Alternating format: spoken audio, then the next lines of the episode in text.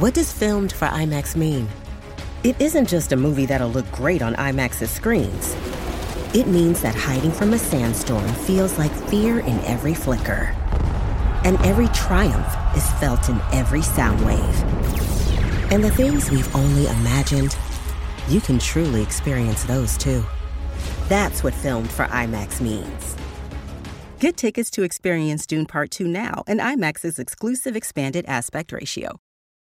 This episode is brought to you by Paramount Plus. Get in, loser! Mean Girls is now streaming on Paramount Plus. Join Cady Heron as she meets the plastics in Tina Fey's new twist on the modern classic. Get ready for more of the rumors, backstabbing, and jokes you loved from the original movie with some fetch surprises. Rated PG 13. Wear pink and head to ParamountPlus.com to try it free. Hello, it is Ryan, and I was on a flight the other day playing one of my favorite social spin slot games on chumbacasino.com. I looked over the person sitting next to me, and you know what they were doing? They were also playing Chumba Casino. Coincidence? I think not. Everybody's loving having fun with it. Chumba Casino is home to hundreds of casino style games that you can play for free anytime, anywhere, even at 30,000 feet. So sign up now at chumbacasino.com to claim your free welcome bonus. That's chumbacasino.com and live the Chumba life. No purchase necessary. Group. Void prohibited by law. See terms and conditions. 18 plus. I'm at the nail salon. I'm at the grocery store.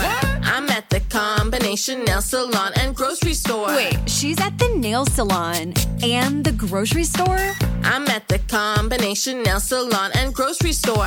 Groceries through Instacart delivered to my door. I don't have to choose between acrylics and the grocery store.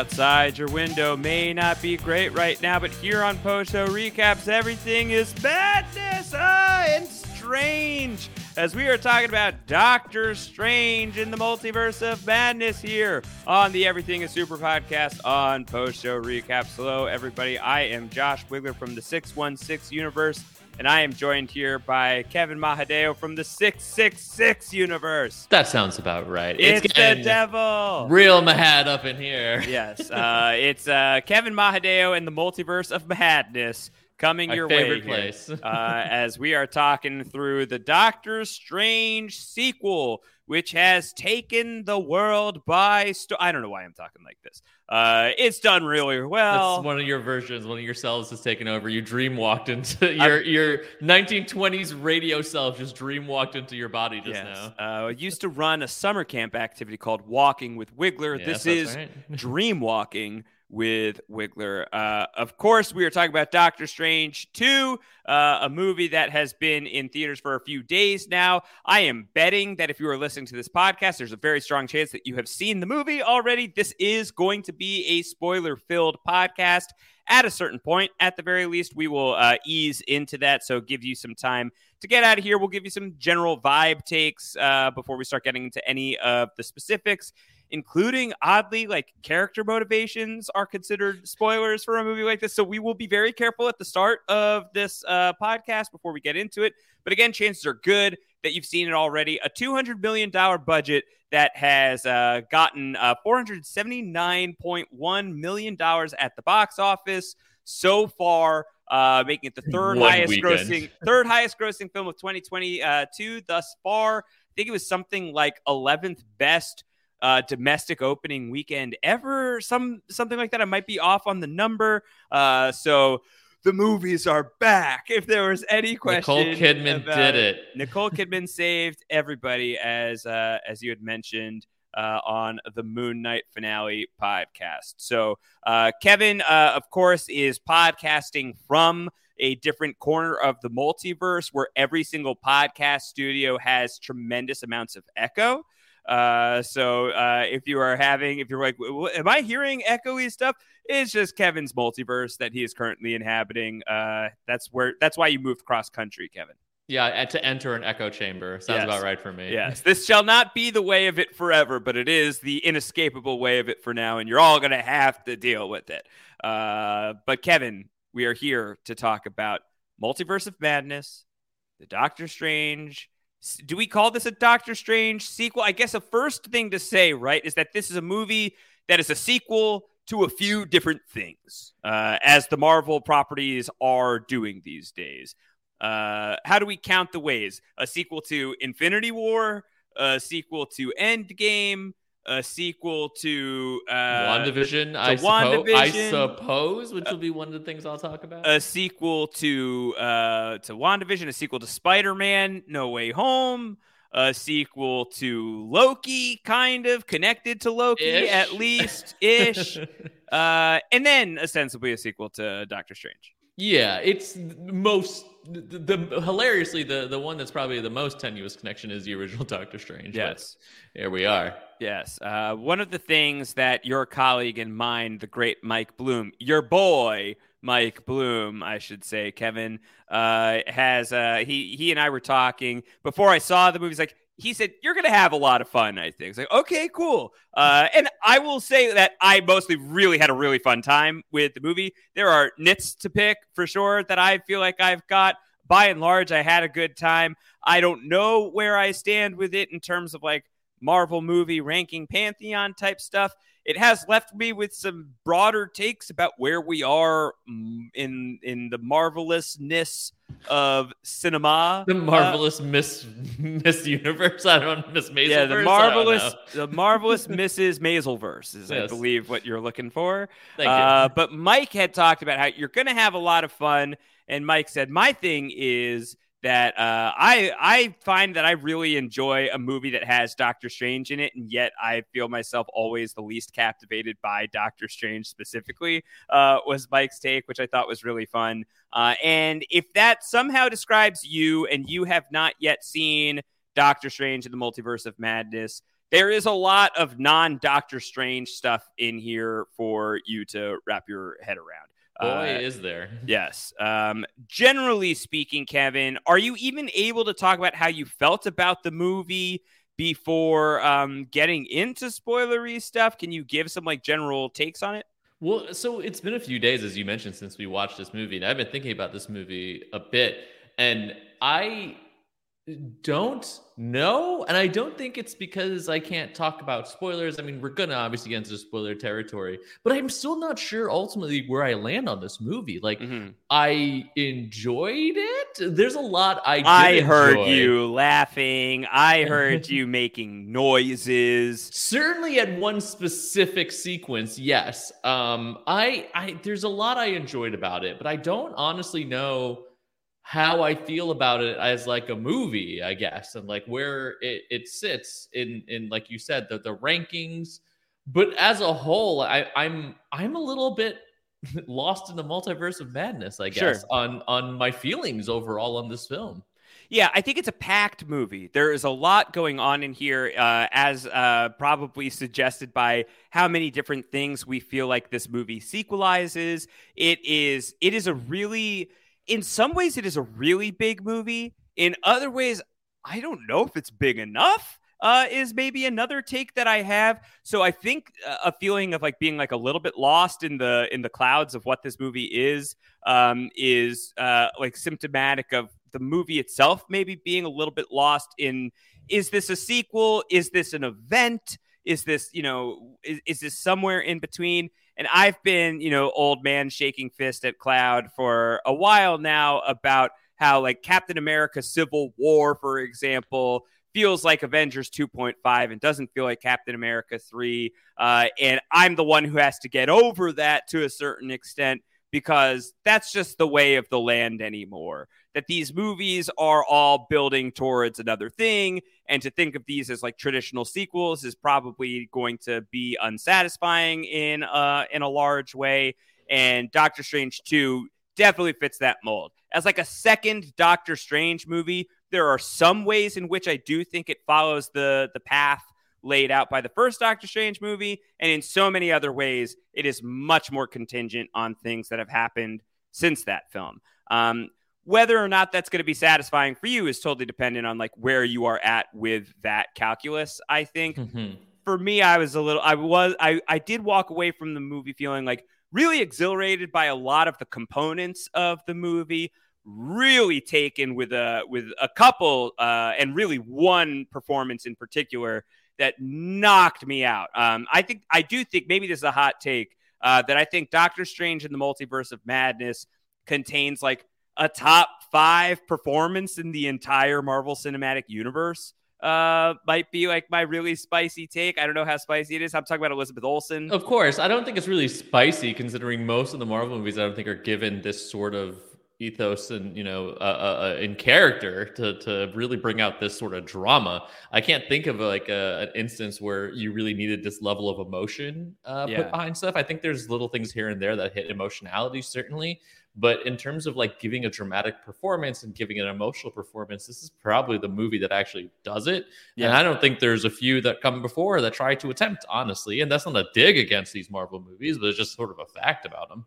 Yeah, I think she's unbelievably good in this movie. She's I incredible. I love Elizabeth Olsen. Like I've developed this this huge crush on her throughout the Marvel experience. Honestly, yes, uh, she's she's tremendous. I thought that she was incredible, and then a couple of the other characters I really enjoyed as well, uh, and then a few others who maybe I would have been able to enjoy a little bit more under different circumstances, and then just so much highly spoilable content that like it's going to be very hard to talk around. So It I think we're gonna we're gonna start shifting into it. I think uh, we're gonna we're gonna toss it to a commercial break to give you ample opportunity to get out of here if you haven't seen the movie yet.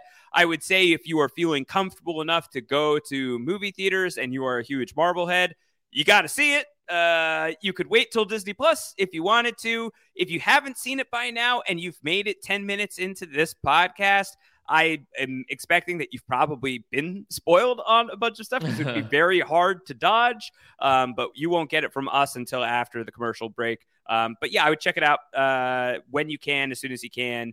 It is clearly going to be very important for whatever Marvel has planned moving forward. And I know a lot of fans and mean, really, additional. though?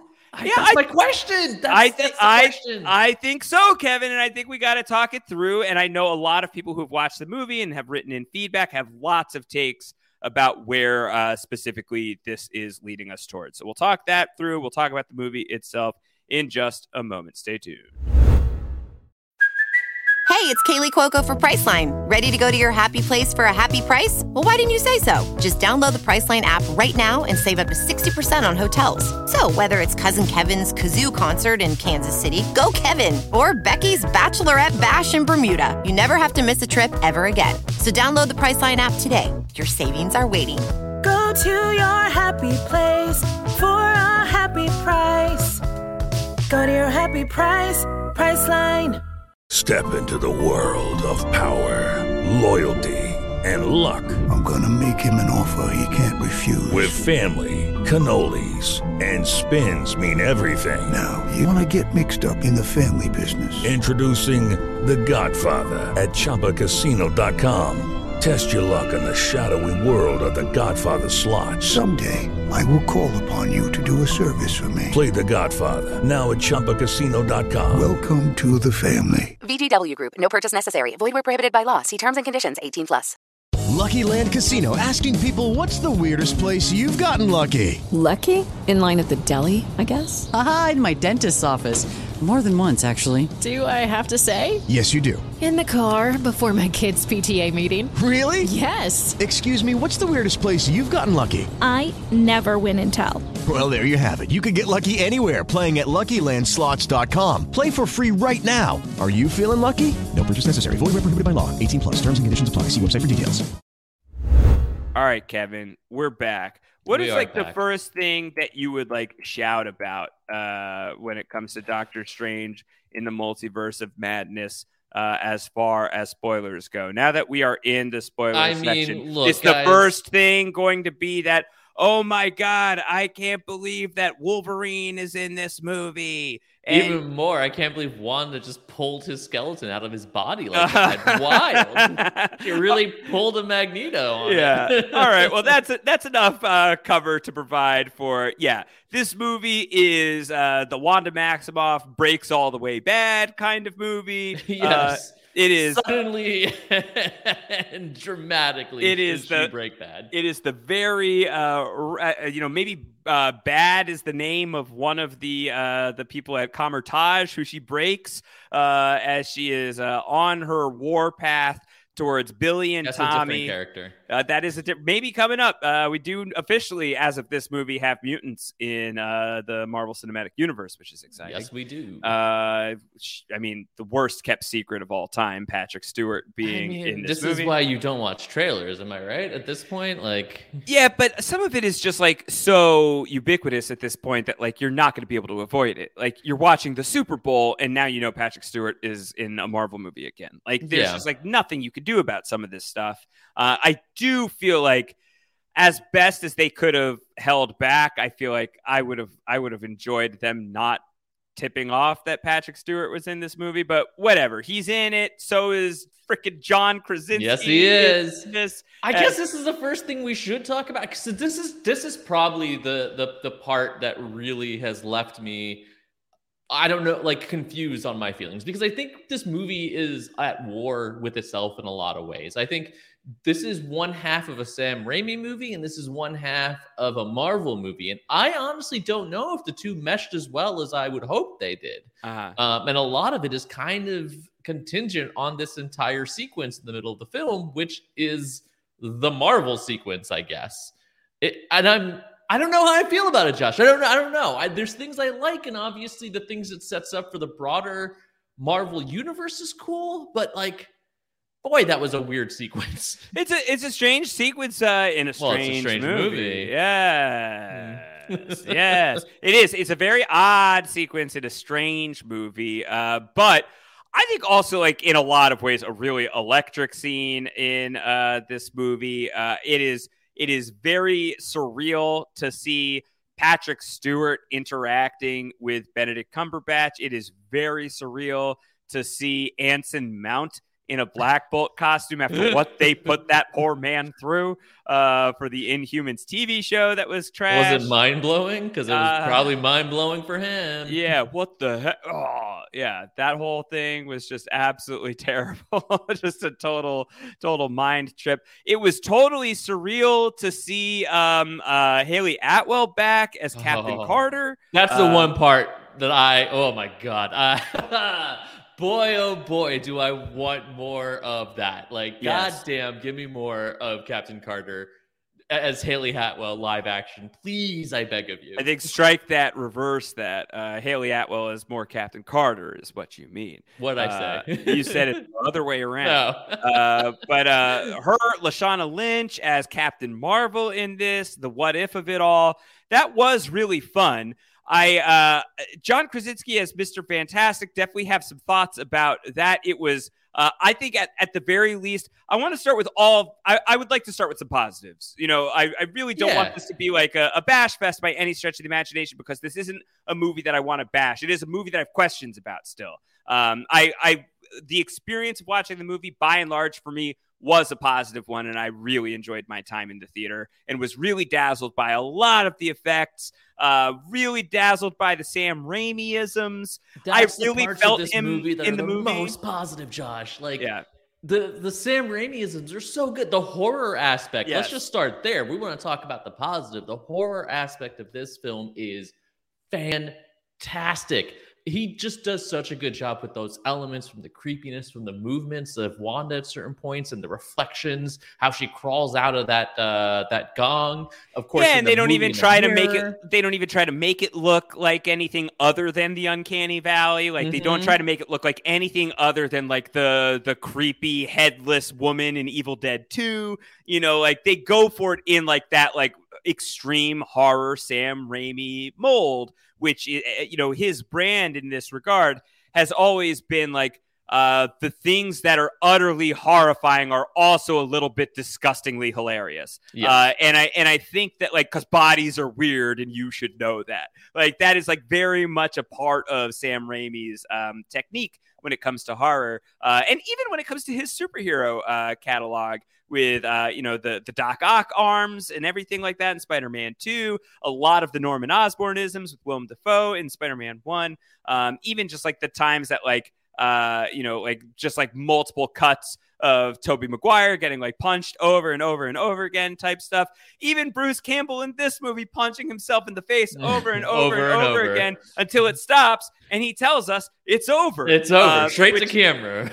I will say that uh, Multiverse of Madness has probably the uh, you know the maybe if not the best uh, post credit scene, one that's in the conversation for sure uh, for me uh, is that Bruce Campbell one. It is Uh, absolutely fantastic. and that's yes. and that's like pure Sam Raimi stuff. And there are, I, I think that a lot of like the conversation that's been happening in the Post Show Recaps patron Discord that I've gotten a chance to look at. There's like a, a little bit of a divide between people who are like, I don't really know Sam Raimi all that well, to, like b- between like um you know maybe beyond Spider-Man stuff. Uh, and like seeing so much individuality in a movie like this was almost a little bit jarring for for some folks and then for other folks like no this was the stuff for me like it's just so great to see him stretch his wings and to see a filmmaker be able to do that in the palette of a marvel movie um his so black ghoul like wings. Yes, those are the ones, the ones he's riding on the wings of the souls of the dead. Uh, that I I definitely fall into the camp of somebody who uh, I have adored uh, the Evil Dead franchise since I was you know younger than I should have been uh, to to be getting into that stuff. So seeing seeing him really be able to merge those sensibilities with the superhero genre in which he is obviously deeply uh, established and has a great legacy there as well um, was really really cool and and very very fun for me all of that stuff um, when i could see the director at work really really tremendously worked for me um, i think that your question about how it fits alongside um, like the more marvelness uh, aspect of of the film is like a worthy one to to drill into and talk about. And this movie is in a lot of ways a continuation of WandaVision uh, that you really ought to have you really ought to have the context of WandaVision and to know about Billy and Tommy and everything that Wanda was going through in that movie. Um, but uh, I do think that I have some like uh, it's a little bit of a whiplashy thing and not in the I need my bird sense uh, between like the end of WandaVision where she has like some kind of like resolution there of I'm like I've I've done a bad thing and I need to undo the bad thing and then done a like, bad thing. and then go I've and been a bad girl. I've been bad. I've done a bad thing. I need to go and stop being bad. Uh, and like that seems to be the takeaway. And then the final scene, you're seeing her, you know, mess around with the Darkhold, which is fully going to corrupt her. But it does feel like there is still like there is some on ramping for the the full heel turn that is missing for me when you drop into that first scene with Wanda in this movie, and within that first scene, Wanda Maximoff, who's been, you know, in the films at least, a more heroically minded character, angled character, it feels fast. I think like that's my issue. It's less that this is where they take her, that she's the villain of the piece, and much more that like she is instantly the villain and you don't get to spend any time with the nuance of that outside of WandaVision. And so that's where I get back into my old man shaking fist at cloud thing of like, I want you to set this up in the movie, I think, a little bit better. And I think that I felt a little imbalanced because the movie didn't get me there in a smoother way. It kind of just dropped me in. And I don't know that that totally worked for me. I think it did for many other people, but it, it wasn't my favorite aspect of the thing. Again, if you never watched WandaVision, it works great in the movie. And I think that's this is still going back to my major issue. I get what you're saying. You need the context of WandaVision, but not really. Because like th- this is like WandaVision should have ended with her in this position. This is where she should have been, honestly. Again, my complaints about that finale of WandaVision are well documented on this podcast. But this is this is the issue because the only context you honestly need is that I guess Wanda had kids. That's it. They don't talk about the fact that Vision died in that. They don't talk about the fact that there's another Vision, a white Vision out there. They the only time they mention about Vision's death is where she said that she had to, you know, blast a hole in his head, which happened in Endgame. They don't reference enough about WandaVision that is necessitate a viewing beyond like, well, she had kids. And if you're saying like you need to That's a watch- very big deal. Sure. I mean, but you could have easily just been like, oh, it's been a long time since Endgame. Maybe she had kids, but then the context of like your kids don't exist. There's pieces. It is the most, and that's the thing. Here's it, that's the other part of it, right? Like, I guess you sort of need it, but at the same time, it's not enough of a connective tissue to warrant, like, again, the care they should be putting into these shows. Like, it's it's a weird dismissal of the show with how fast they just establish, like, hey, she's the villain now. All the stuff that happened in the show, I mean, kind of. The journey there doesn't really go congruently with what we're doing here, but that doesn't matter because this is the way we're going. Buckle up, strap in. She's bad. Let's go. And to an extent, I'm fine with the she's bad, let's go. But to you, right, like you are missing that piece of how she got here if you've been watching the shows. Um, it, it's it's a weird, strange disconnect, and I think that there are threads, but I think it shouldn't be a thread. It should be like a rope that is connecting these two things, or whatever you want to metaphor it. And I think that's missing here, um, which is unfortunate. Uh, that said, again, I do think this is where she should have been at the end of the show. Well, so, and so like, like, so then I'm kind of able at a certain point in the movie to like make that leap where like I'm I'm eventually able to like make the leap of like, well, yeah, you know, when I think about it, um, she was, you know, uh, you know, growing up in the shadow of like losing everybody she loved via Stark Industries and then she loses her brother and then she accidentally blows up a bunch of innocent people and then she's kept prisoner and then she falls in love and finally finds family again and then she has to murder the guy that she's found family with and then everything gets undone but not that. And so she has to like you know build him from the fabric of nothing alongside a bunch of people who are also uh, just getting uh, totally mind warped in service of that. And she's pulling literal human lives children from the fabric of of what? Like, is she summoning them from the multiverse with Billy and Tommy at this point? Are they complete fabrications or like echoes, shadows of elsewhere in the multiverse?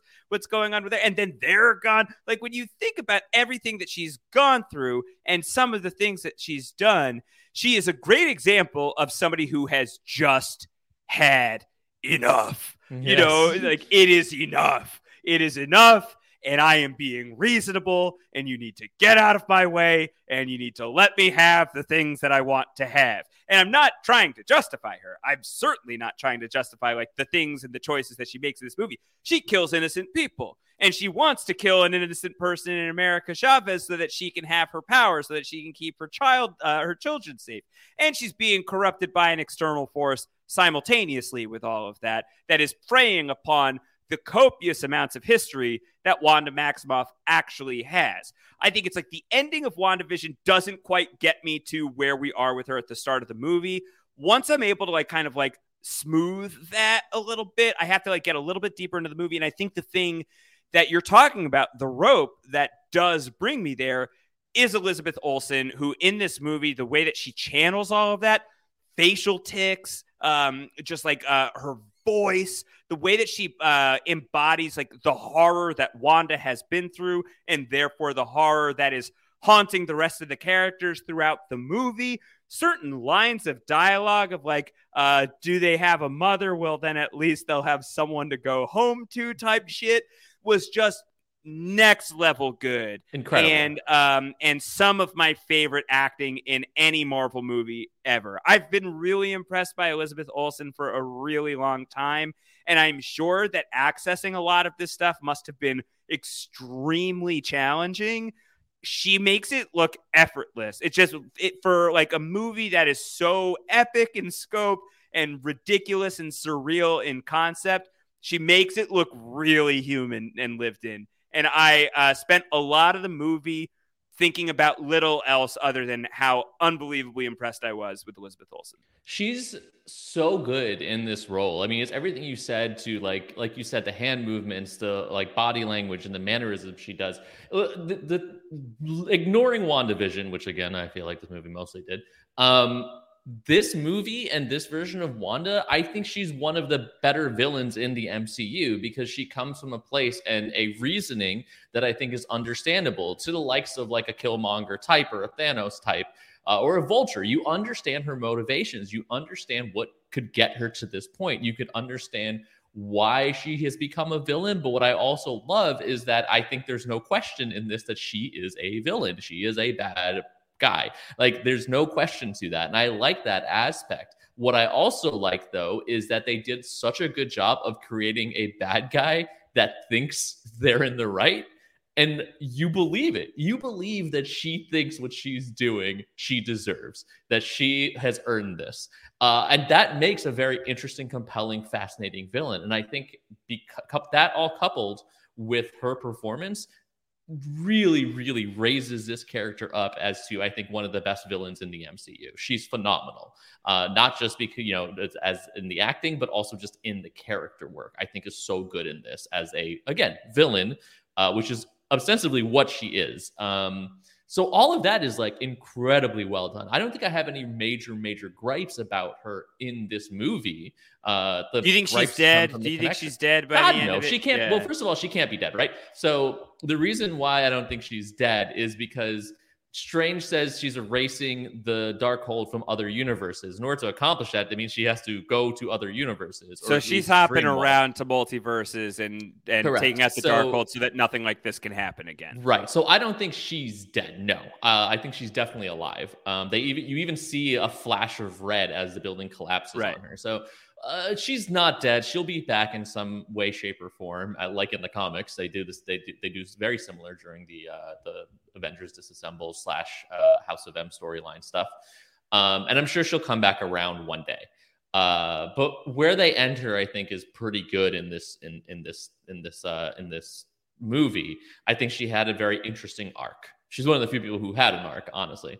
Um, but that's what's interesting. that's what's also kind of weird about it, right? Like I, at the same point, I don't think Doctor Strange necessarily needs to have an arc, but You don't feel uh, like Stephen Strange has an arc in this that he needs to be brave enough to love? Uh, I guess. Is that not a storyline? Is it? He I- hasn't it put is- himself. He hasn't put himself out there enough. He needs to get done a back strong out enough there. one. I think he's gonna because we certainly get that in the first post credit that he's gonna uh, go on a weird multiversal With date. Charlize. Yeah, um, Nice. That's also a weird thing. I will say uh, we're jumping around a lot, but so that this movie, um, I think this gone to like a weird thing where they're introducing characters in this like, and here's this famous actor. They're in the MCU now, which is fine, but also getting a little bit jarring. Yeah, but it's not the dark universe. You know, this isn't Russell true. Crowe popping up in the mummy for a movie that's never going to happen. This is Marvel and Doctor Strange in the multiverse of madness, a movie that's called that Yes, is okay. like a top 20, you know, movie of all time. I can't believe you said this, but it just did confirm my feelings on this sequence, which we can get in depth about now. The Illuminati sequence does feel like Russell Crowe popping up. I think Charlize is fine because it was a post credits, but the Illuminati one felt kind of, hey guys, there's going to be other stuff happening. And it's just Right. like, we, we know you're a Marvel movie. And the sequence really pulled me out for several reasons. I think uh, the first is because and this is a personal complaint. I had tempered expectations. I saw everything everywhere, so I know what a multiverse movie that I really wanted to would be, and I saw it, I experienced it. But for a movie called A Multiverse of Madness, they really didn't go into a, a lot of multiverses. They went into like two or three. We saw one at the beginning, it went away, and he went to two others, really. So there- there's really a lack of multiversal madness. So that's like a titling issue. And to your point about Captain America Civil War, I think I feel the same here about this is that you should have named this thing maybe a little bit different. Um, so we lose the multiverse. Doctor multiverse Strange and the Scarlet Witch. I mean, uh, and the Scarlet Witch of Madness. Uh, yeah, maybe. Um, but like, so there's that, right? And the reason we don't get a tons of multiverses is because we spend so much time in this singular one to introduce the Illuminati and these major characters into the MCU.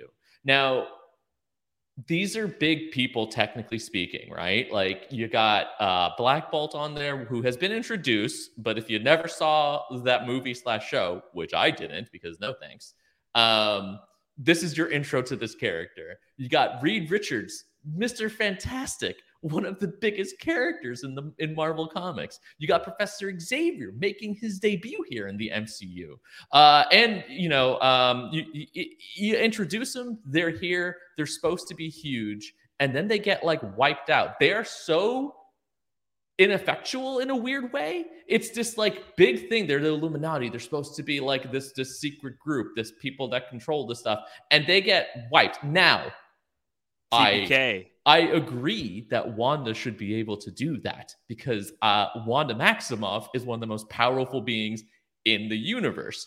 In the Marvel Cinematic Universe, she is arguably the most powerful being in the universe. Uh, because the only people who basically canonically stand up to her is Phoenix, who doesn't exist in our universe, and Franklin Richards, who doesn't exist in our universe yet. So Reed has makes- has children though. He does have kids. I'm telling you, I think I mentioned to you when I walked out. I want to see the Kill Bill version It's about of your Franklin kids, Richards. Reed. Yeah, just Franklin Richards reality hopping Kill Bill style to kill all the Wandas. But anyway, they get wiped out super quickly by Wanda. New characters that were being introduced, characters that honestly uh, c- could be big and powerful, get wiped now to the point that when we see them again, they seem like nothing. Like when Reed Richards does show up in the MCU, we're gonna remember him as just the guy Wanda popped like a balloon. Uh, when we see Xavier, we're just gonna remember him as the guy Wanda snapped the neck of like nothing. So it really downplays these major characters. Now take that as you will, but like that's essentially what happened here. Um, these characters who are supposed to be really dangerous and really powerful in and of themselves and big get reduced to cannon fodder. Um, and that's not even to talk about my girl Captain Carter, because Yeah. I'm still just gutted about that. So is she. yeah, yeah, it really, it really just broke her in two. Yeah. Um, I I think that these are fair points about uh, the ease with which they are taken out and like the degree to which that they go up against Wanda without a plan. You know, too. I think is probably Yeah, the- you're the- supposed to be the smartest person in the world. the- it's the, is uh, what you the- do. Yeah, the person who has the worst look on that is for sure Reed Richards and Krasinski as Reed. Um, I don't know that like if like if and we should note that we are recording this on uh, it is 6:37 p.m. Eastern Time on May 10th, 2022 as we are saying these words. Nothing has been announced as far as like is John Krasinski officially Reed Richards in the Marvel Cinematic Universe or is this just a admittedly uh if it's just this I think a really fun way of nodding at like the ways in which we all get to create this stuff together. Uh, and that it's not like you're bringing in either of the two previous, no one gives a shit about uh, versions of Mr. Fantastic, with all due respect. Uh, but Now, in, screw you, Ioan Gruffudd. but instead, listen, it's mostly directed at Miles Teller. Uh, but like instead, it's the version of fan, uh, Mr. Fantastic that so many fans have literally just like photoshopped together, have wanted to see. I think that that like is a cool gesture towards like there are so many universes out there that the one that you want exists, and here's like one thing from that. Um, I like that. I also think it is going to then be really confusing when uh, there's a Fantastic Four movie in a couple of years. If it's not Krasinski and it's like a different person as Mr. Fantastic, maybe we've gotten enough traction in what the hell is up with these multiverses and them being a thing that it can get explained away relatively quickly in the movie. That's going to be a little bit of a harder thing to clear for me as far as I'm concerned than like I watched Reed Richards get popped. Like I don't know that that will necessarily be the thing that I think about. But I will think about it in the context of this movie that it does feel like it is, uh, you know, a bunch of admittedly really fun cameos. And I'm not going to complain about seeing Hayley Atwell in live action in a Marvel movie as Captain Carter. It's like a, a fun excuse to see some of that stuff, but mostly it's in service of just showing how quote unquote badass Scarlet Witch is. And that um, is is maybe a little frustrating uh, to a degree. And I I don't know if I would say it took me all the way out of the movie the way that it seems like it really took you out, but it definitely stood out for sure. Um, definitely stood out. Well, I, I, I want to say one thing here before I actually go into a positive about this sequence. Um, even let's let's remove ourselves as fans, right? Let's remove ourselves as people who know a lot of this stuff. If you don't know the Marvel universe, if you only know the Marvel Cinematic Universe, you're being introduced to a few characters here that are essentially meaningless to you and you, they show up and Wanda dispatches them very easily. We've talked about before when this is done in storytelling, the Wolverine or Worf effect, right? You get your bad got to take out the most badass person in order to show how powerful they are. There's no context for how powerful these people are. We haven't seen them really do anything. So even that can't be a Worf effect type situation because their powers are meaningless to anyone who hasn't read the comics or know about them. So to me, that makes it even further ineffectual in terms of what it's trying to do as a story. That said, let's remove some of that stuff. Things I did love. They turned Uh, Mr. Fantastic into spaghetti and then They popped his did. They head like a popped him. balloon. And Did- then they made Black Bolt uh, blow his own brains out That- with his supersonic boom voice. Right. So that, That was cool. very cool. The, the the the what mouth is great. The the unraveling of him is great. This is Wanda using her power. See, you, you shifted into a semi complaint, but this Wanda using her powers in a way that, that she should, not shooting lasers all the time. Because Wanda's power is that going again back to everything everywhere. How Jobu Tupaki uses that power, that's what Wanda's supposed to be doing. And the fact that it's just like laser light show is kind of like, come on, guys, be a little imaginative. That said, getting to see Black Bolt, who's a character I really like, actually showcase his powers, even if it's just for a second before it becomes useless. It's awesome. That moment's cool. He's just a step forward. You just see him say his voice, and then the vibrations like wiping him away. That was very cool. Seeing Xavier in the yellow wheelchair and more with a little bit of a the stinger of the X Men '92 theme song. the theme song up. Mhm. and also how he uses his powers is straight out of the cartoon because in the cartoon whenever he does it you have those like white circles that emanate out from him and they did it in this movie which i thought was very fun and very cool and such a good throwback to that Yeah, yeah. so i loved all of that i loved By the way, just- who who has died in uh in a superhero capacity in live action more than Patrick Stewart as know, right? Professor X? he's really Uh, giving jean grey a run for the money he- right now He's incinerated in X Men: The Last Stand. Stand, yes Uh, he dies. I guess I don't. Am I spoiling a, a lot of stuff here? that's he, fine he doesn't make it in another one. Let's just say Yeah, that. sure. And he's now dead again. yeah Uh, he poor does guy. quite a bit yeah, that's rough. That's tough. Tough break. Literally. Uh, yeah, but that. Oh, by the way, uh, backing up, that sequence is so cool. I loved seeing him in the astral plane in the mindscape. The cloud coming in with the red and her popping out all horror style to break his neck. Awesome sequence. Um, again, Hayley Atwell's Captain Carter. There's just so much I love about that. Just the look of her. Jesus Christ, I can't.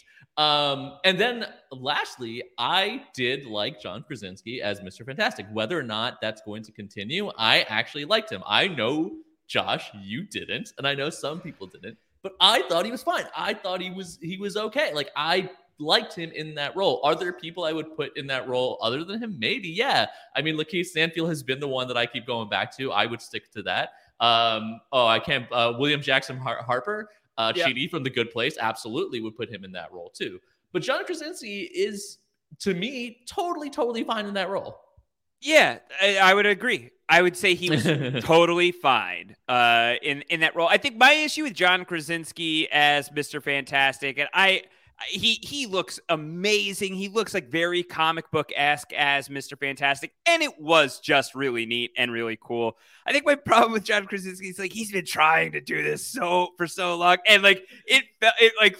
I could like smell the desperation. But come on, from the you screen. can't you can't knock someone for wanting something so bad I- and going after it. I get it. I get it. I do. I just it felt like it felt a little wooden and it felt uh it, it was hard for me to like reconcile it with like uh Jim Halpert from The Office has been trying so hard to be an action star.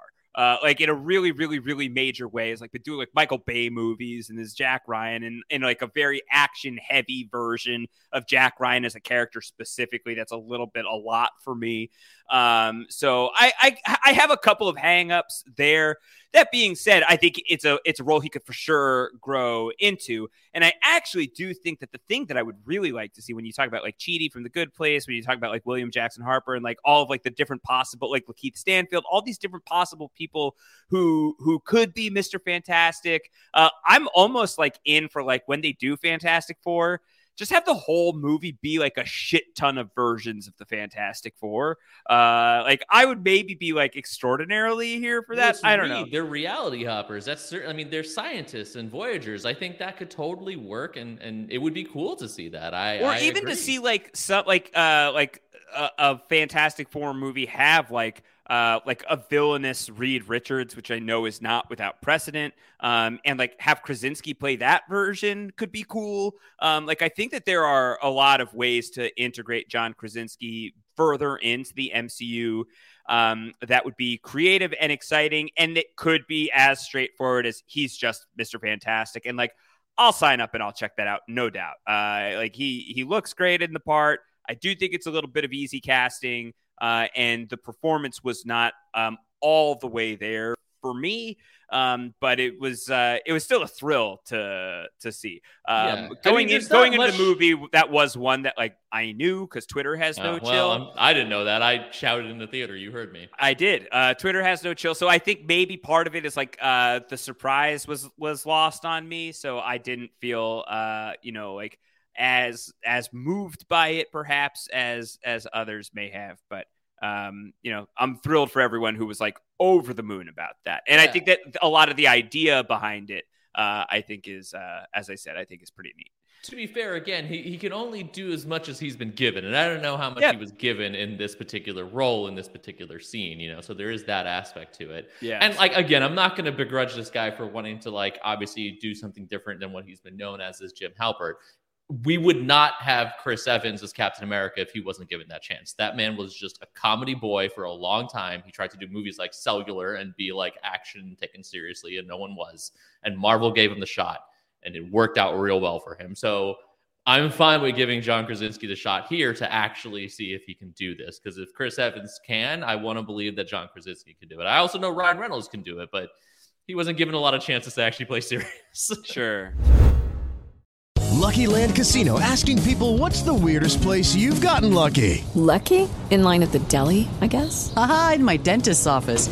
More than once, actually. Do I have to say? Yes, you do. In the car before my kids' PTA meeting. Really? Yes. Excuse me, what's the weirdest place you've gotten lucky? I never win and tell. Well, there you have it. You can get lucky anywhere playing at LuckyLandSlots.com. Play for free right now. Are you feeling lucky? No purchase necessary. Void where prohibited by law. 18 plus. Terms and conditions apply. See website for details.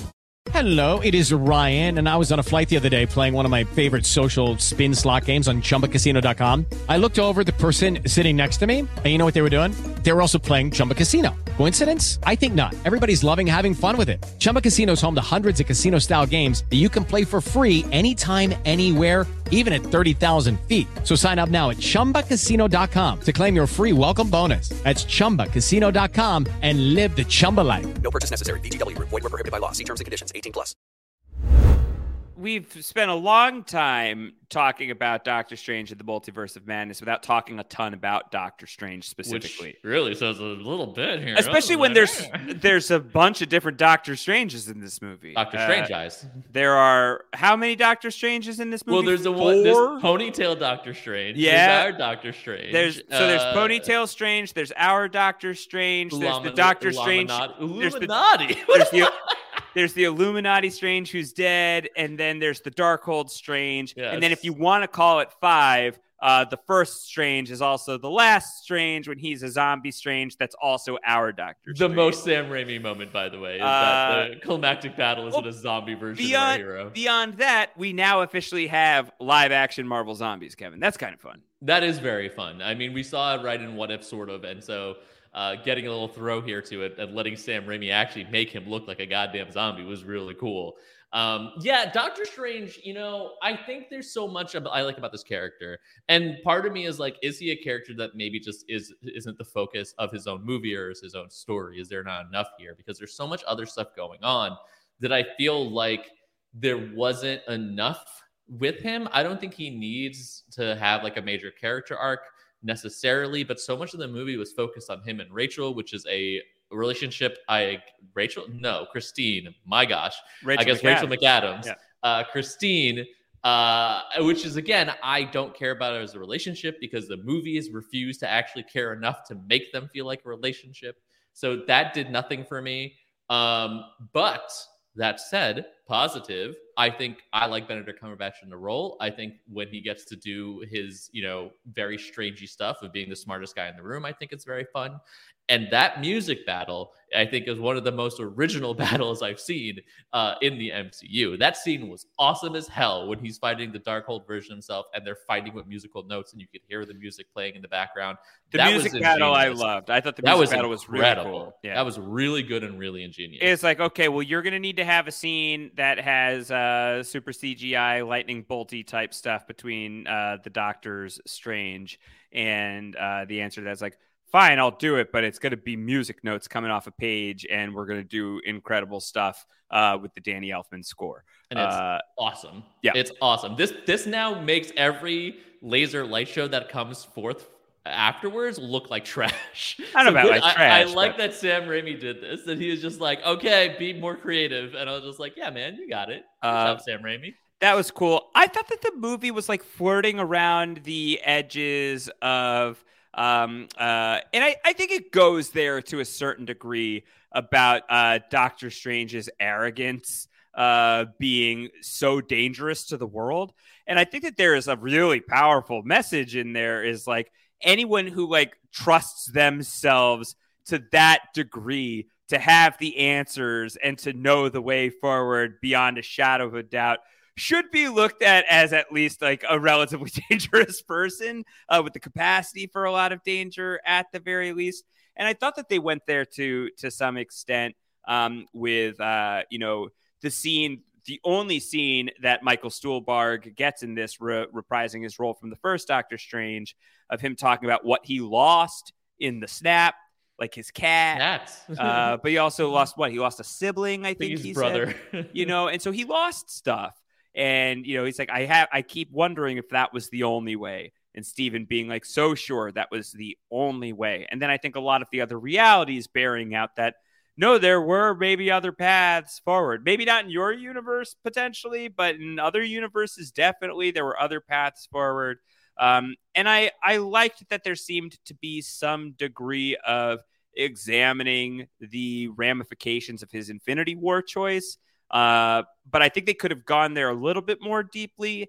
I think the thing that for me, even more than that, is I would have liked there to be, and I think that that's another part of why Scarlet Witch just being immediately the villain of this was a little hard for me in terms of like really getting invested in the the totality of the story.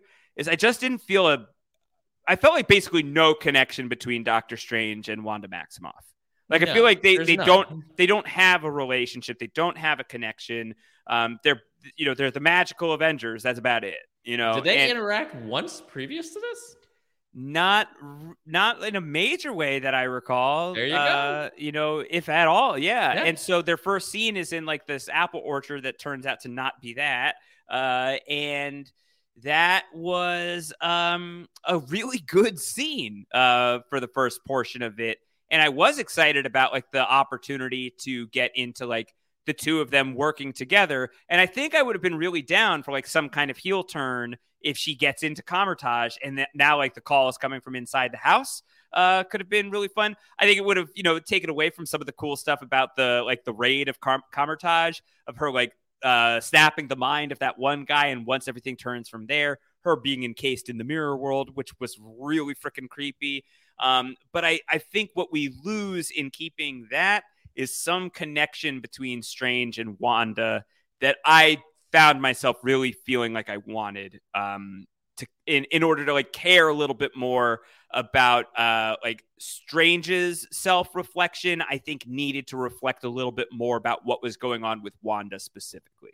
I don't Well, know if that quite right. is articulated right, but it's not articulated, but it's like semi there, right? It's Yeah. the story of like how does the villain reflect or talk about or comment on the hero, and there is that element of it. Wanda being so sure of what she's doing that she's a bad guy versus Strange always so sure of what he's doing, and should that be the case, right? Like there is there is a little bit of it there, but there's not enough of it there, which I think is you know again part of the I think overall issues with the story, but um Uh, yeah, it, it, it's really tough though because like with Doctor Strange, like I, you kind of like him being an arrogant jerk. Like that's his whole thing. It's what makes him interesting. I mean, you get that. We get it's like it's like if if you took the snark away from Tony, right? You, you, it's not him anymore. And I think if you take the arrogance away from Strange, you sort of lose who he is as a character. So I think that always needs to be there. You can't do the story and have it be like he gets over that because then he's not the character we like necessarily anymore. It's like in comics, they always do these stories about how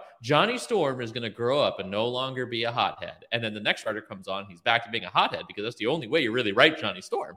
So you, you kind of lose a bit of that here if you if, if you have him too much on a character journey, which is why I'm okay with him not having like a major character journey in this movie. I don't necessarily think he always needs it, but you know, he has to overcome the bad guy. He has to have some sort of learning he could do, which I think is vital. And there is an element of that where he decides not to strip um, uh, uh, America of her powers, but instead um, let her, you know, help her control it. I think that is a lesson that he kind of learned. It's not a major lesson, but it's a lesson. Yeah, but I, I think that uh, I, I I feel a lot of what you're saying, and it's you know when we've talked about Doctor Strange in the past, you and I will often like go to Doctor Strange: The Oath, uh, mm-hmm. which is a mm-hmm. great Brian K. Vaughan and Marcos Martin comic book. Where uh, I I really love that one because it is you know in many ways it's just like a really established Doctor Strange who's sort of like guiding you through the story, and it is a lot less about like his own personal change and more about a romp.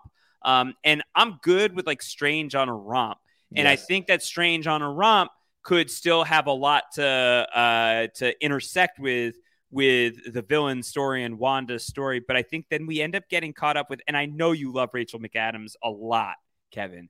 Um, but I do think that like the Christine Palmer storyline, just you know, like it didn't really work in the first movie, and then they tried to you know tell a story in the the what if animated series that i actually did really still didn't like. work for me and i know that that didn't really work for you and then I did think out that it was interesting that there were ways in which, like, I guess that episode of What If does do some sort of like table and level setting for Multiverse of Madness and some of the conflicts that are going to be within there, but also not directly.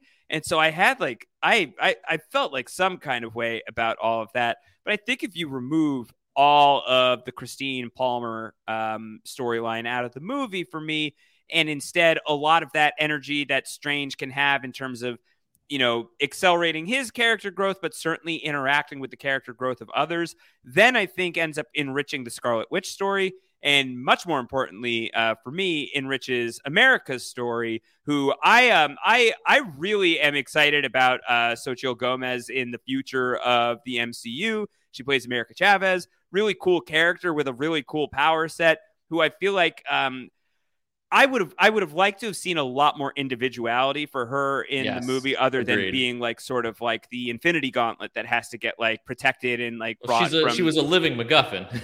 you know, and so like I think that there's there you know we are once again adding to this sprawling roster at this point of people who could be part of a future Young Avengers uh, project or like the next generation of uh, of of uh, of Marvel heroes, uh, and I think that she's way up on that list of people who could be really fantastic in that in that in that regard.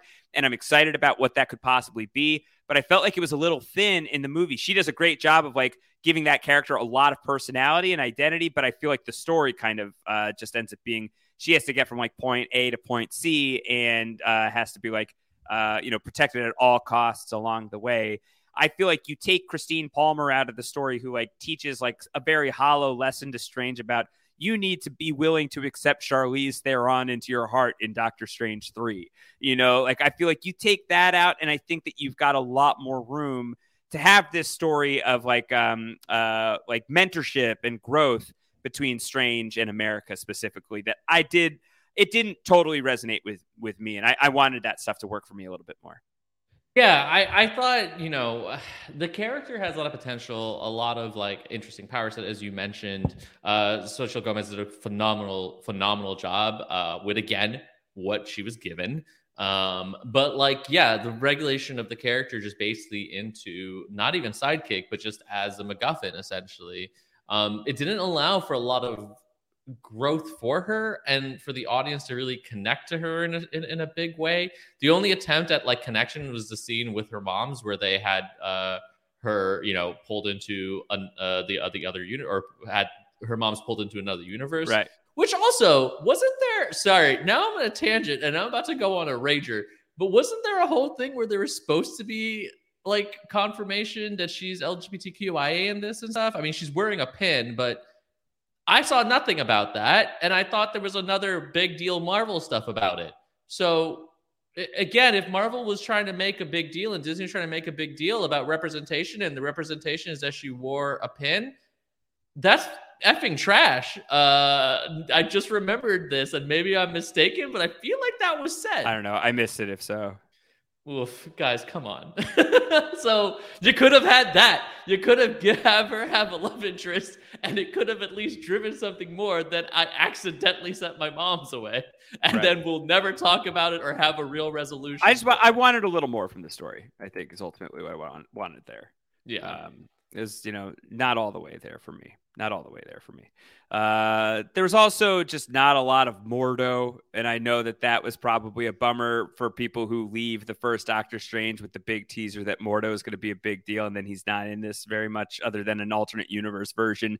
But apparently, there is like this horrible history between Strange and Mordo uh, that uh, seems to be beyond like those final few minutes of uh of uh the of the first Doctor Strange movie, which is where like there you have like the friendship breakup, but otherwise like they're pretty solid throughout the movie. So it's like it felt like I missed something. Something was definitely missing. Like how how does he know Mordo is bad? Because he didn't see Mordo steal the energy out of Benjamin Bratt. Like he never saw that happen. And the last time they spoke, Mordo was just like, "Hey, I don't agree with this and where the, the direction uh, of of uh, of of Kamar-Taj and everything is headed. So like, I'm leaving. Peace out." And then he leaves. It wasn't just like, "I will find you and kill you one day." He never says that. So when Strange is just like, "He's been trying to kill me," I'm just like. I missed Wait, something. where did when did that happen? Uh, I will say, yeah, I really wish there was more of this character because this character is fascinating. Because even this version of him that we see with the Illuminati is still like the same in that this character is so by the books and follows the rules that he just has become like a bad guy. Because like he doesn't, he's not evil that we can see. He hasn't done anything evil. His entire thing in this was just again following the rules to a point of lunacy because he's just like, I'm gonna wait here until they return and we'll have our vote. And it's just like, buddy, like, Yeah. come on. Yeah, and yeah, so like those are the parts that I think is so interesting and fascinating with this character. but like we don't get anything. And even after like they have a fight, he just leaves him and is walking away. And Mordo's just like, This is why I don't like you. like Yeah. It's actually I kind of love this dynamic between them. I really wish we got more because I love the idea that Mordo's not necessarily bad. He's just a dude who can't stop following the rules. Or a dude who just like can't stand Doctor Strange is also kind of like a funny note for him. If like Yeah. that's basically the extent of it. Um, I did want a little bit more there, just as far as like it being a sequel to Doctor Strange. If you're going to have him in there, uh, like you you set something up, and I I didn't feel like it was really followed through upon, but um, that's okay.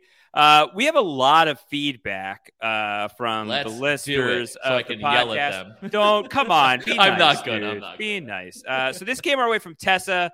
Uh, Tessa, who loves John Krasinski, she says, "I love John Krasinski." And I don't know if it was the shock of it all that made me start laughing, but there was just something to actually seeing him on the screen as the character that didn't fully sit right with me in the moment. With that being said, I'm open to seeing what he brings to the role if it's actually his in more than a few minutes of cameo. I think uh, I'm I'm close to that with uh, where Tessa's at uh, as pertains to Doctor Strange, uh, to uh, uh, Mister Fantastic, rather. Such hilarious names, by the way.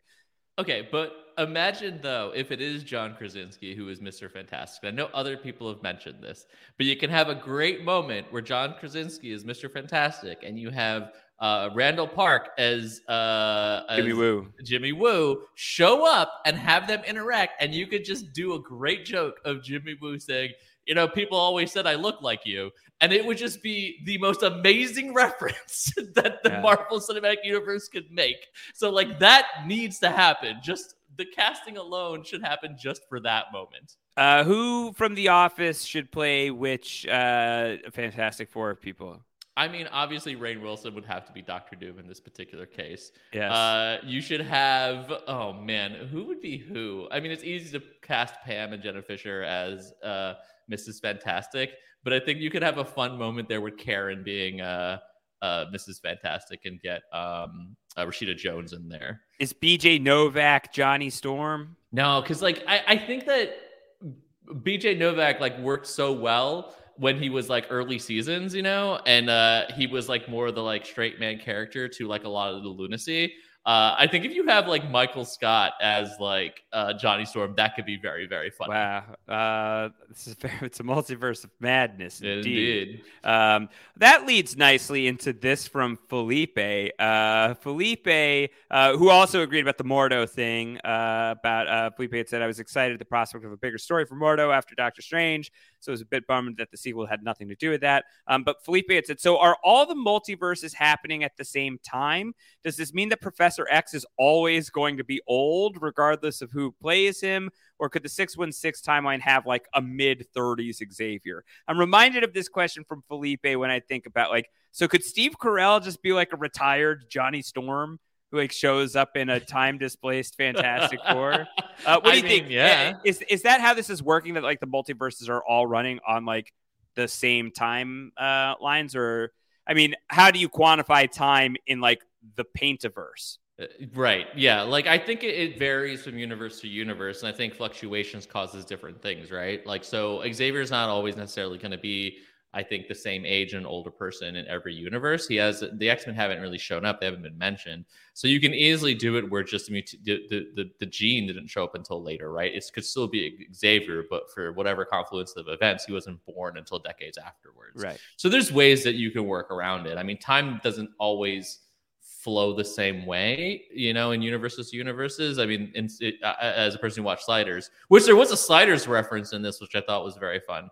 Um, you there's one reality where time moved backwards, even. So I think there's a lot of uh, different ways that they could be played around with. But yeah, uh, throughout to this movie, another positive is the Sliders ref, which is the uh, red means go, which was the first reality in Sliders that he slips into. That's what That's cool. That's fun. Yeah.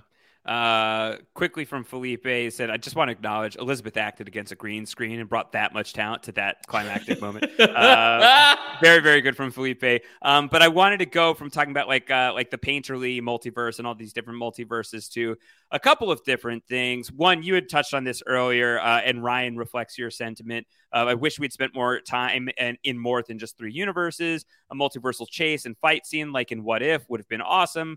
But I get that the whole point is that Wanda can't follow them. Um, so that's from Ryan. The uh, the other thing that I thought was interesting. This was from Brian. Uh, who had said, I'm pretty sure it's well established that each universe can range from similar to 616 to where we paint to you're a crocodile here. So when Sinister Strange asks 616 Strange to prove that he's a Strange, how does 616 Strange know that Sinister Strange would have a sister at all?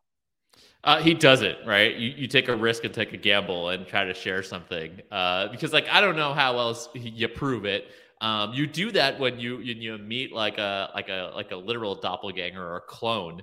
I think they tried to go the clone route, which is usually how that works, but they kind of pulled it in this. It's like it's it's it's the writer's tool shop, you know. You just go in, you pull something that the audience will have reference to, and you just don't think too much about it. It's, it's done constantly. The same thing when Wanda is just like, "Oh, you didn't say I, you never said her name at the beginning of the movie, and that's the reveal of how she's a bad guy." Every goddamn movie does that. I kind of wish they'd actually do something else, but it's it's the shortcuts. You just pull it to use it to just to get the audience something familiar, and they just carry, carry on with it. I think it's a bit lazy personally, but yeah, that's why that happened. Okay. Um, so some other stuff. Uh, Jared agreed with you about everything, everywhere, all at once. Yes, uh, Jared agreement. said- yes. Jared said that that mo- the movie's biggest problem is that it came out a month after everything, everywhere, all at once, and that movie uh, executed every single concept that this one did better with more intimacy on a smaller budget. Uh, really great movie. If you all have not checked that out, you certainly should.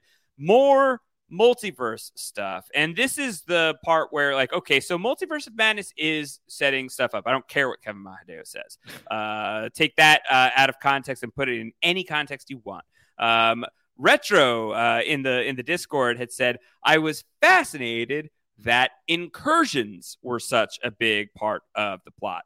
There's a great storyline from Jonathan Hickman that deals with the Illuminati and incursions, and I wonder if it's going to be the blueprint for coming films. The comic ends up with the world being recreated with parts of other universes, and I wonder if that's how we're going to get the mutants. Also, the TVA was probably preventing prior incursions, so that's another thing that Sylvie and Loki have screwed up.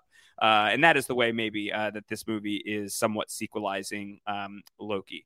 Uh, mean, to, maybe. to some, to some extent, but the word incursions is used multiple times in this movie. Um, I think that one of the things that uh, I'm going to have to get over when I go and re, uh, you know, reapproach this movie is I think that I expected Multiverse of Madness to sort of be like uh, the big multiverse event. I think that the name kind of for me suggested and implied that. Um, but I think maybe I was overlooking the of madness part being much more of a signal of what the genre of the film and the tone of the film was going to be. But for me, Kevin, this feels like a like this feels like what Avengers the first one is to like Infinity War and Endgame. This movie kind of is to what's coming next, which is if not coming right away next, still requires some work to get there. But Secret Wars, I think, is the one that gets bandied about by a lot of people. Where incursions, this word, this buzzword, this idea of the collision of universes and the the, the collapse and the the recreation of universes, that was a big deal in Marvel Comics not terribly long ago. Is where we might be headed as far as like our next big event.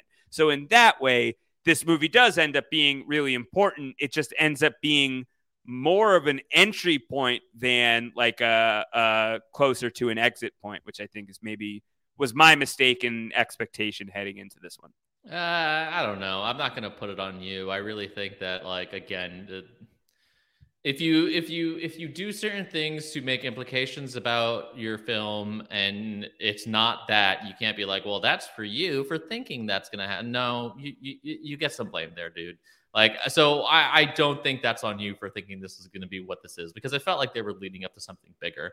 And honestly if this if if the big multiversal event is coming and this is the first step i think it's a very wobbly step um, I feel like Marvel, you know, this is this happens to a lot of things. Marvel had a solid plan with the Thanos and Infinity Saga. I think they kind of knew the direction they're going. They had overarching big goals. It was highly successful. I don't think they had planned this next phase as well as they did the first because the first I think required a lot of intricate planning. There was also a global pandemic. I don't know if you heard that. about that, but that did happen and maybe is still happening. And it has been disruptive for a lot of things, including a uh, typically carefully, delicately, uh, you know, uh, obsessively structured film slate. Uh, you know, an elaborately woven tapestry that things have been reordered in strange ways. Again, there's that word.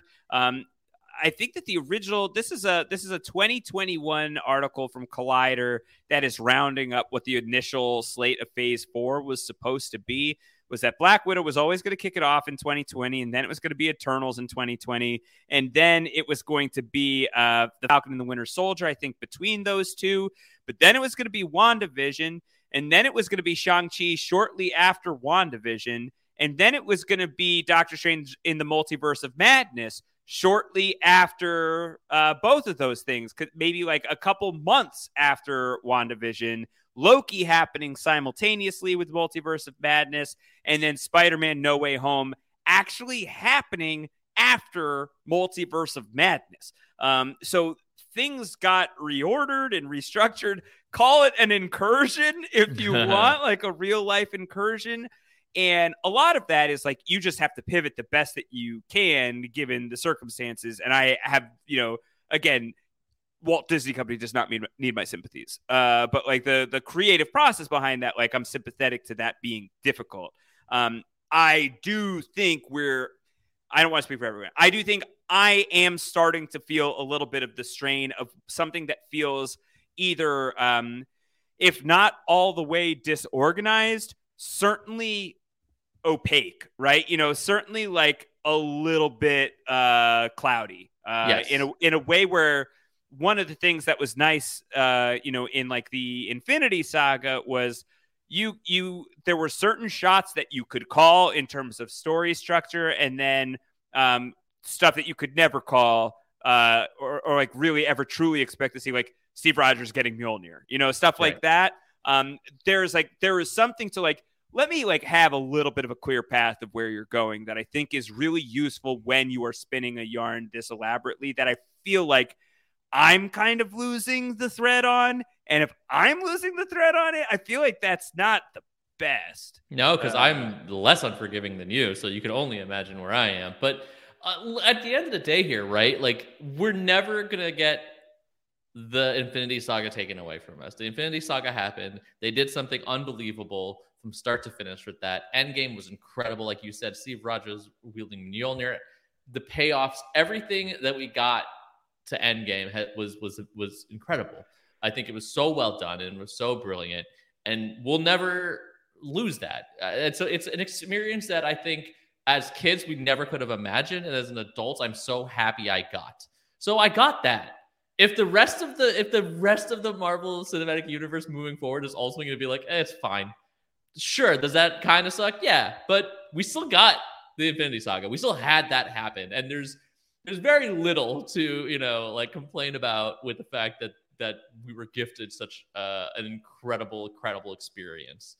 Uh, that said, it should be obvious to like I again it should have been it was a clue to me that Phase Four is wonky AF with the fact that it kicked off with Black Widow. I know you've said this before. I've said it before, so Yeah. that to me that has said everything about where Fair Phase Four has been. Where I'm like, oh, well, your it's weird because are weird. because like there's some measure to which like phase four feels like we would like to give you a palate cleanser. Also, we would like to give you the most complicated story that we've ever concocted. So it's like which which is it? You know, Yeah. so it, so it feels a little whiplashy to me. Phase four feels like it's multiple phases running simultaneously, Well, and TV stuff happening simultaneously. it's just There's it's so much. It's just it's it's a lot of plates that are spinning, and like I uh, I I really love the Infinity Saga so much, and I've enjoyed a lot of the new Marvel stuff as well. And I even I know that this is and and I I really I feel bad about it. Like I know that this has been like kind of like a, a skewing negative podcast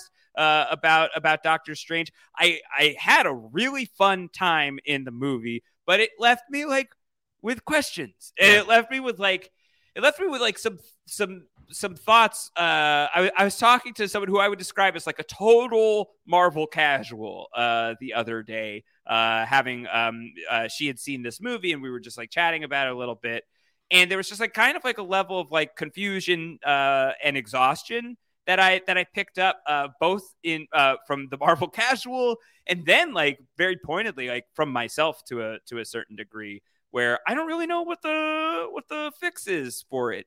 I think that there is something to be said for the fact that DC has kind of given up on like everything has to be connected. Uh, and oh, I thought you just meant giving up, period. and I'm like, well, yeah, considering all the things happening. I don't know. I their think- movies. I think- Holy I think that a lot of uh, a lot of like the the decisions again, uh, you know, you know, uh, whether or not you've loved every single movie that that they've done, but I think that there's a degree to which it's like we're not gonna, uh, you know, we we missed the window to do like the big, expansive cinematic universe. At least I hope they realize that they have, uh, and instead, like, let's just make good movies. Uh, and like, there is a degree to which, like, yeah, I want Reed Richards to be able to interact with Doctor Strange, but I also it's so much more important to me that like Reed Richards can interact within his own really good coherent movie. Um, so I'm hopeful for all of that stuff. I guess I am just a little bit confused about the direction. Um, and so that's not my favorite place to be with with all of it. That being said, did uh did really enjoy uh quite a bit of this film. Yeah, I know I mean, I know it I know it doesn't sound like it. Uh, I- same, right? Like there's there's a lot I did enjoy. Like I said, I think I enjoyed all the Sam Raimi stuff. Uh, but I the zombie strange uh yeah. the sam raimi stuff the zombie strange riley had a great riley essay uh, i loved this movie for one simple reason it was a truly a sam raimi movie in terms of an mcu movie it's on the same tier as thor and Ra- thor ragnarok and the guardians That's films for me as bananas. as far- Riley? as far as films with such distinct unique style of their filmmaker that bursts through Okay, every frame of the movie. Let All the right, man take it back. speak, Kevin, if you can. uh, I personally am someone who freaking loves style in a movie. It's a big deal for me in taking a movie from like to love. I love Sam Raimi's style. And the fact that this was basically an MCU horror movie and done exactly in his style, I could not have loved that more. Was the movie perfect? No. Is it the best multiverse movie in theaters right now? No. But the movie was still utterly fantastic for me, in my opinion. And then this was from Ran, uh, who said, One thing I haven't seen mentioned much was Zombie Strange. I knew the minute the body went to the ground that it had to become Chekhov's zombie, but I wasn't expecting it to be possessed by Strange. I thought that it could come back due to the wounds sustained in the opening scene and be an enemy. At any rate, it was a fun concept, even if the effects seemed a little bit lackluster, is what Rand says. I think that a lot of like that stuff, Zombie Strange, this movie, like doing a Marvel Zombies thing, was bold and cool and fun and like the Doctor Strange that you get in like the heroic climactic final battle is him basically uh as what's the name of the of the dude in Hocus Pocus? Uh this the that's the Doug Jones character. Yeah, Billy. In- uh, yeah, you know that is a basically just Billy Butcher, right? Like it's No, just Billy Butcher is from something else. Uh, oh wait, or is he also named Billy Butcher? Oh, Billy Butcherson. Billy Butcherson. Billy yeah, Butcherson. Uh, is the Doug Jones character. Billy Butcher is another character. Boy, oh boy, is boy, oh he. boy, is he? Uh, so you know, like that. That was like really wild. That that's how you choose to integrate Doctor Strange in the end. One thing I want to make sure that we talk about before we close out here, I guess two things, two of like the the final notes of the movie. Um, three things if you want to talk about the pizza baller, Bruce Campbell, but I think we've already discussed that. Just always great to see Bruce Campbell show up in anything Sam Raimi. Sam Raimi told a great story in an interview recently about how it's always a no brainer that whenever he's doing a movie, he's going to call Bruce Campbell. And he calls Bruce Campbell, Bruce Campbell says, uh, "Hey, what you got for me?" And Sam Raimi says, "Hey, baby, I got a big role for you." Uh, like that's like how he described the way that they talk to each other, which is just awesome to me. Um, so there's that. Uh, but the two other things I want to talk about are: do you do you have any thoughts on Charlize Theron as Clea, who is a love interest of Doctor Strange's from the past, and apparently is a relative of Dormammu? Uh, so that's kind of neat. Uh, and do you have any thoughts about Doctor Strange now having three eyes? And also, uh, were you impressed that I didn't squeal in the theater when a gigantic monster eye was gouged out and dropped from a skyscraper? Yeah, you, those were actually very impressive that you didn't freak out over that. I've made some jokes about. I can't believe none of you warned me. I want to give a shout out to Jason Curtis Rivera who uh, who reached out to me. He's like, I, I don't want to spoil the movie for you, but I got to tell you that there's a thing that you should know about. I, think having had LASIK, Exactly. uh, you faced your fears. I may have think it's faced my fears. I, think, it's, helped you. possible. I think it's that. possible that the eye stuff isn't such a big deal for me anymore. Yeah. Uh, yeah. All right, talk, uh, talk me through eye number three. Uh, okay, Uh, let's let's do the eye one first. Um, I, oh boy. So I think at the end of the movie, it's very interesting where you have that scene where it's dramatic and it's scary and it's just like, oh man, he grew the third eye, like the Darkhold version of him. Shocking. What does it mean? What's the implications? I think that's interesting.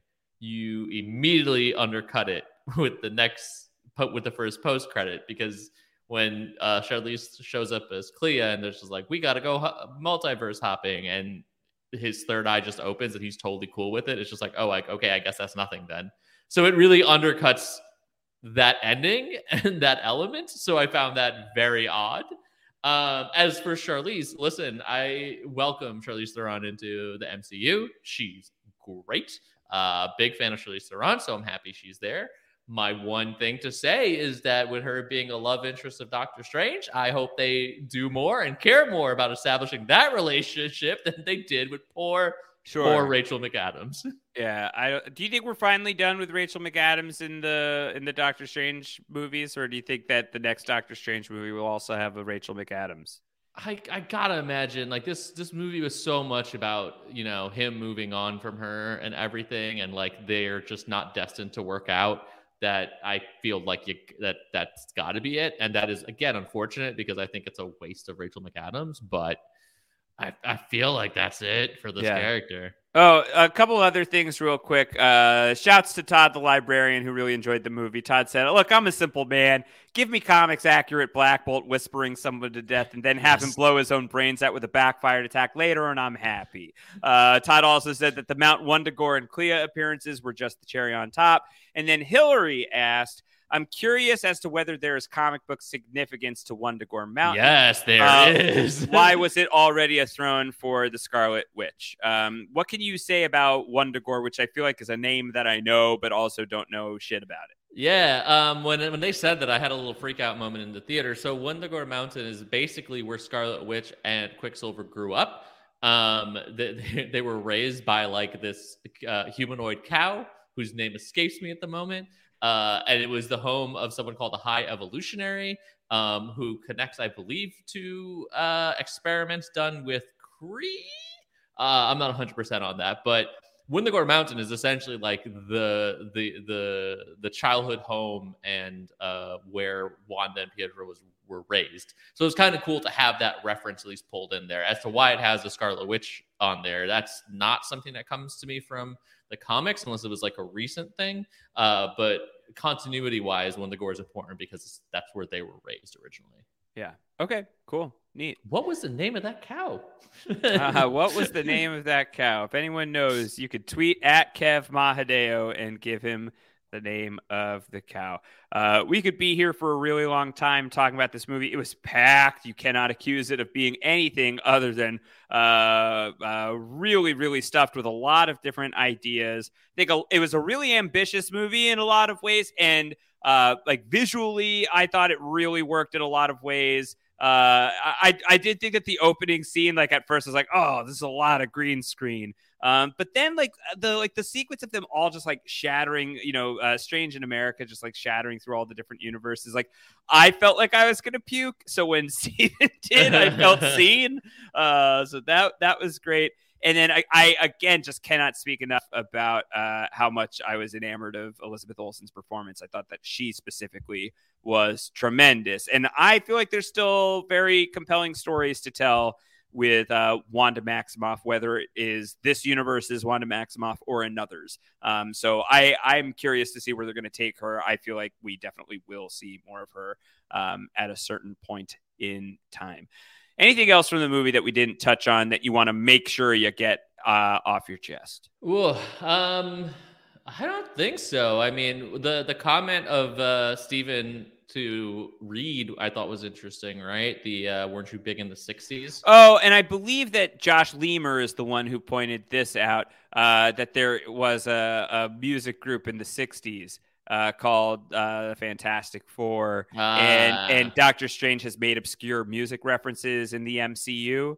Uh, so it could be as simple as that, uh, rather than the the Fantastic Four canonically existed in the 1960s of the MCU, which uh, up to this point has neither been confirmed nor denied. I love the idea that the Fantastic Four were big in the 1960s and then they got uh, like shrunk down in the quantum realm or something, and they're going to Yep. blow back up in the modern MCU is definitely my hope.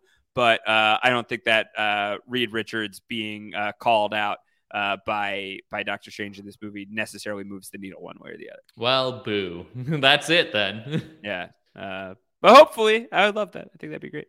Uh, Kevin, that's going to do it here for Doctor Strange. We do not currently have a Marvel show uh, that we are going to be talking about. So, as far as you and me on everything is super, I think We're done. We're never going to talk to each other again. you and I are going dark for a moment, um, but I know that you have another uh, superhero oriented show that you're going to be podcasting about here very soon. We will leave it a little bit nebulous for right now, other than watch this space. We'll drop the podcast in this feed, but we're also going to create a specific feed for the show that is to be covered by Kevin and another person uh, in the Post Show recaps. Another person. yeah. Just another person in in the history of uh, of people. Uh, just another one of the boys, Kevin, uh, is who you're going to be talking about.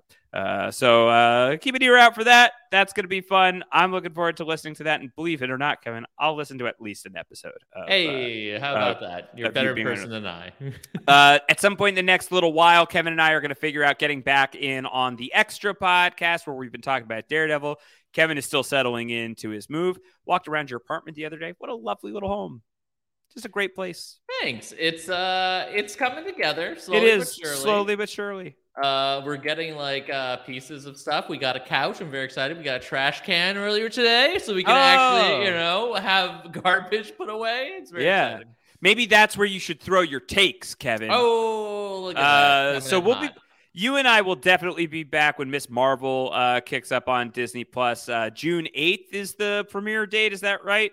Believe that is correct Uh, according June- to the interwebs. A June eighth launch for Miss Marvel. So you and I will be uh, blasting off with that when that show premieres, and uh, that'll be super fun. You've also got the YA podcast happening on Patreon.com/slash Post Show Recaps, where you and Brooklyn Zed and Melissa are all talking about the Harry Potter films. Uh, you're currently up to the Half Blood Prince. Half Blood Prince, we had to go on a little bit of break because of my move, but we're going to do the Half Blood Prince uh, in the feedback show, and then I'll have a small other break as I get married, and then we'll be back. yes. Uh, so on the other side of you getting married, everything is going to be a lot easier, Kevin. Oh Let my me god! Just tell you, it's so less less stress. just a couple so of nice. uh, life events that you just got to get out, uh, uh, get out of the way. May's a big month, a power month for Kevin Mahadeo. Indeed, it is. Kevin Mahadeo uh, Hey. is what we call him. All right, folks, uh, listen out for some more Kevin content with another special friend of the podcast coming to the Everything is Super podcast feed in the not terribly distant future. Uh, and then we'll be back here with Miss Marvel as well in a few weeks, in addition to all of that. Until then, everybody, take care. Bye-bye. Bye. Hello, it is Ryan, and I was on a flight the other day playing one of my favorite social spin slot games on chumbacasino.com. I looked over the person sitting next to me, and you know what they were doing? They were also playing Chumba Casino. Coincidence? I think not. Everybody's loving having fun with it. Chumba Casino is home to hundreds of casino style games that you can play for free anytime, anywhere, even at 30,000 feet. So sign up now at chumbacasino.com to claim your free welcome bonus. That's chumbacasino.com and live the Chumba life. No purchase necessary. Group. Void prohibited by law. See terms and conditions. 18 plus. With Lucky Land slots, you can get lucky just about anywhere. Dearly beloved, we are gathered here today to. Has anyone seen the bride and groom? Sorry, sorry, we're here. We were getting lucky in the limo and we lost track of time. No, Lucky Land Casino, with cash prizes that add up quicker than a guest registry. In that case, I pronounce you lucky. Play for free at LuckyLandSlots.com. Daily bonuses are waiting. No purchase necessary. Void where prohibited by law. 18 plus. Terms and conditions apply. See website for details. Okay, round two. Name something that's not boring. A laundry? Ooh, a book club. Computer solitaire, huh? Ah, sorry, we were looking for Chumba Casino. That's right. ChumbaCasino.com has over 100 casino style games. Join today and play for free for your chance to redeem some serious prizes. ChumbaCasino.com. No purchase necessary. Were prohibited by law. 18 plus. Terms and conditions apply. See website for details. It is Ryan here, and I have a question for you. What do you do when you win? Like, are you a fist pumper? A woohooer, a hand clapper, a high fiver. I kind of like the high five, but if you want to hone in on those winning moves, check out Chumba Casino. At chumbacasino.com, choose from hundreds of social casino style games for your chance to redeem serious cash prizes. There are new game releases weekly, plus free daily bonuses. So don't wait. Start having the most fun ever at chumbacasino.com. No purchase necessary. Group. Void were prohibited by law. See terms and conditions. 18 plus.